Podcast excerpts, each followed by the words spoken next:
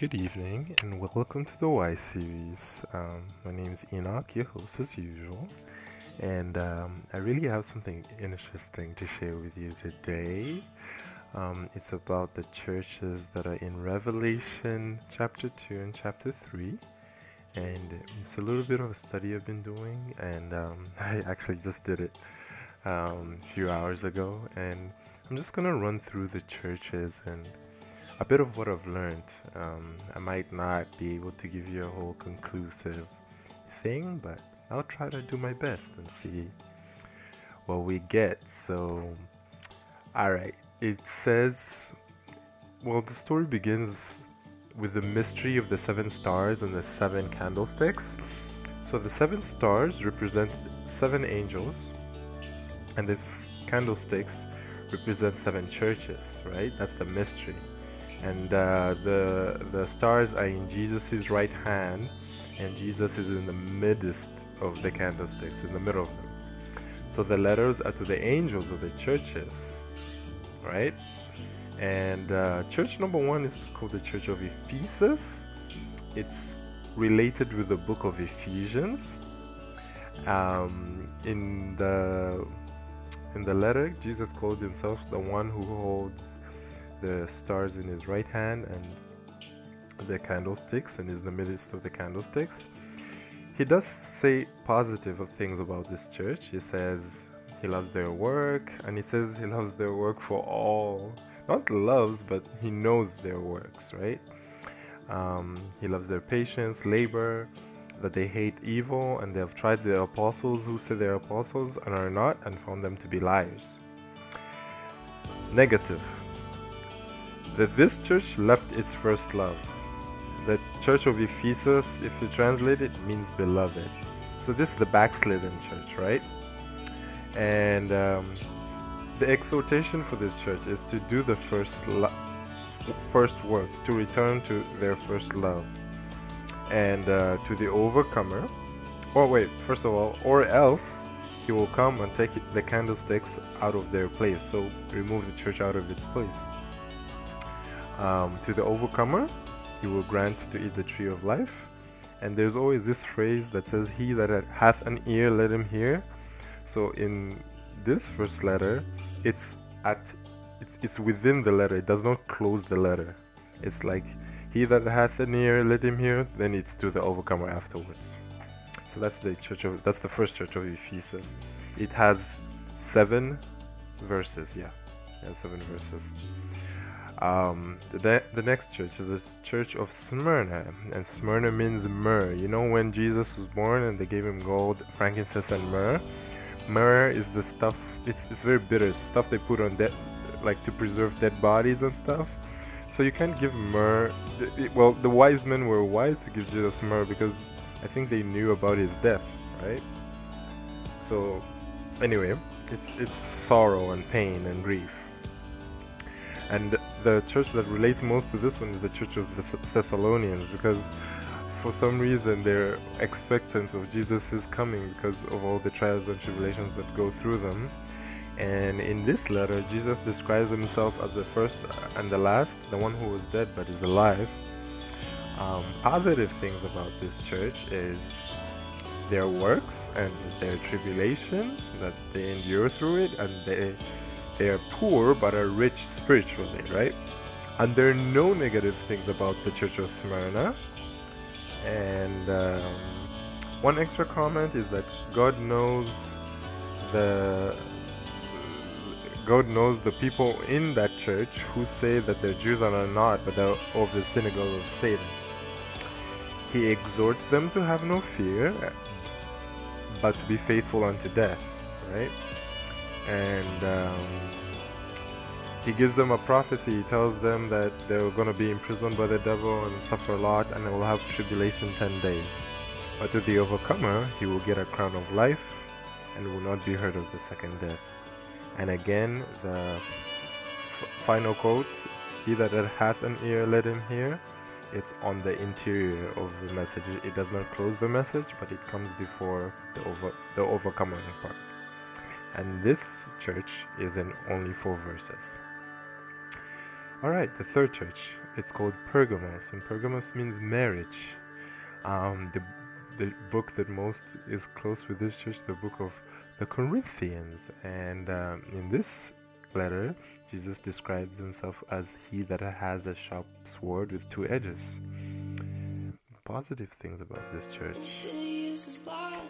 Um, they hold fast Jesus Christ's name. They have not de- denied his faith, and um, in that church there was a martyr, and just great works, right?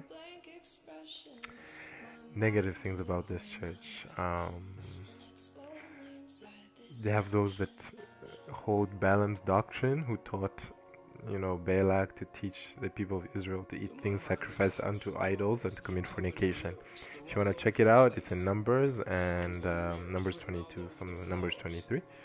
Um, he exhorts them to repent of this doctrine as well as the doctrine of the Nicolait- Nicolaitans, which God hates.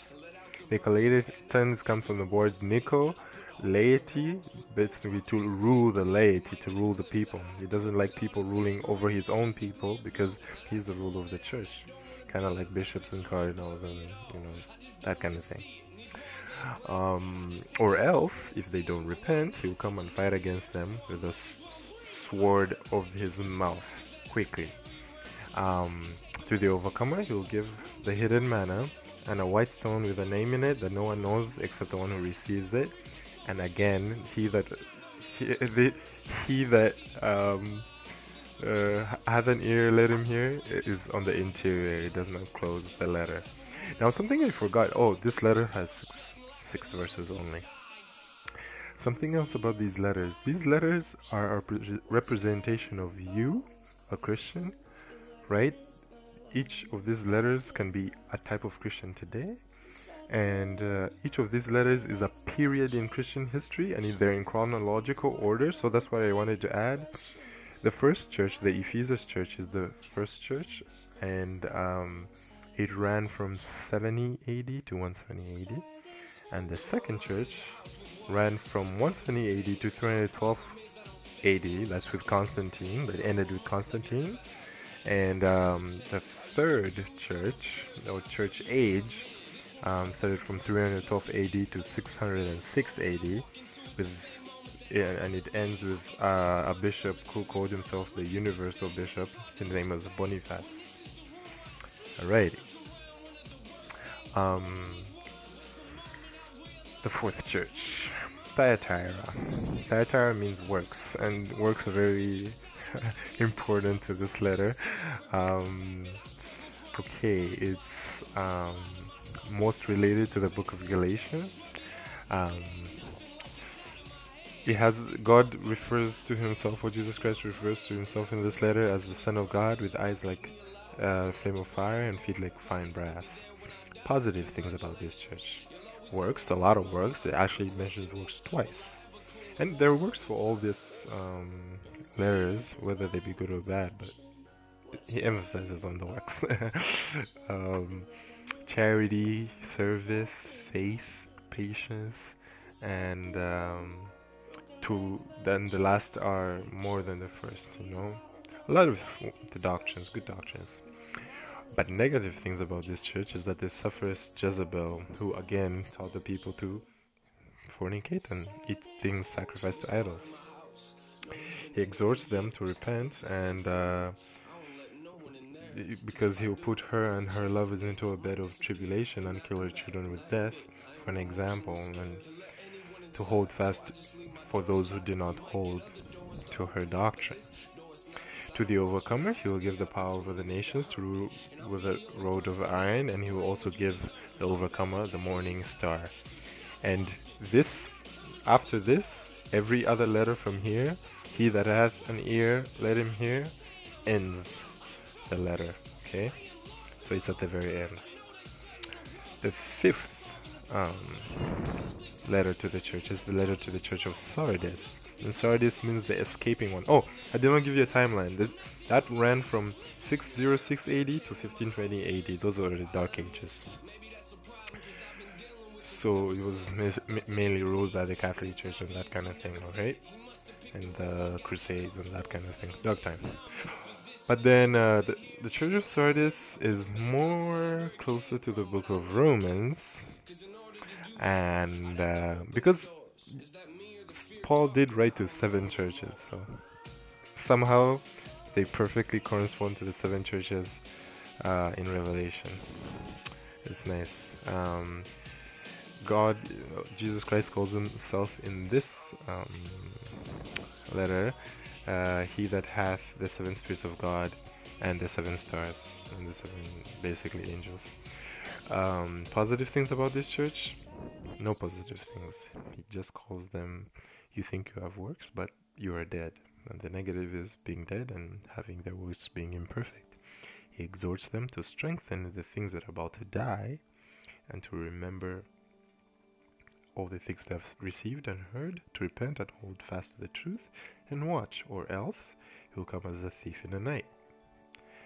Um, the few who actually do good works in uh, this um, in this one, well, oh, I gotta finish so fast. Uh, they they will receive white garments. To the overcomer, he will receive white raiment and will have his name not blotted out of the book of life, uh, giving a good confession, be, be in front of the Father for in your behalf and um, yeah, and then it also ends with "He that hath an ear, let him hear."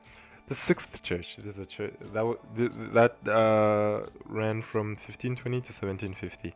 The sixth church, which is a really good church, is the Church of Philadelphia. It means brotherly love. It's more in touch with the book of Philippians. Um, he says he calls himself he that he, he, that is holy, true, has the key of David, opens and no one shuts, and shuts but no one opens. The only positive thing said about this church works, keeping his word and not denying uh, the, the, faith. Um, nothing bad is said about this church, but it says that they, they have been given a, an open door, and even though they have little strength, they've kept his word and preserved it. Um, and they and he adds that those of the synagogue of Satan will come and worship at their feet. He exhorts them to hold fast, and to the overcomer, he will give him ooh a new name, something like that. The last church is the Church of Laodicea. This is the church of today because that one ran from 1750 to 1900. So this is the current church and the last church. By the way, he the last church he said he'll keep them from the hour of tr- tribulation that will come over the whole world, which we could say it's a great tribulation. But the church of Laodicea is the one that's lukewarm. It's the self-deception church. It's more in touch with the book of Colossians, and um, uh, Jesus calls himself the Amen, the true and faithful witness, the beginning of the creation of God nothing positive said about this church, but everything negative. Lukewarm, wretched, miserable, blind, naked, even though they think they're rich and prosperous and everything. And he exhorts them to buy gold tried in the fire, and white raiment that they may be clothed, and eyes that they may see. Basically, they're blind. And he encourages this church to open the door because he's knocking outside the door. This is the church that kicked God out of their hearts, and now Christ is on the exterior trying to get in and um, yeah to the overcomer he will give him the right to sit in his throne as he sat in his father's throne. And again he that uh, that hath an ear let him hear is on the exterior. The perfect the, the best thing about like the bible the church of philadelphia which is the really the best church has seven verses it's on Revelation chapter 3, verse 7, and it's, um, yeah, it's just, it, and it's seven verses long. it's just, so many things work out for that church anyway. So, I'm really happy sharing this with you guys. This was long. I hope you bear with me. Um, tr- I hope you understand. If you have any questions, please let me know. I gotta close it now because I can't upload anything longer than 15 minutes. So, um, yeah, I hope you're blessed by this. This was the Y series, and um, have a good day.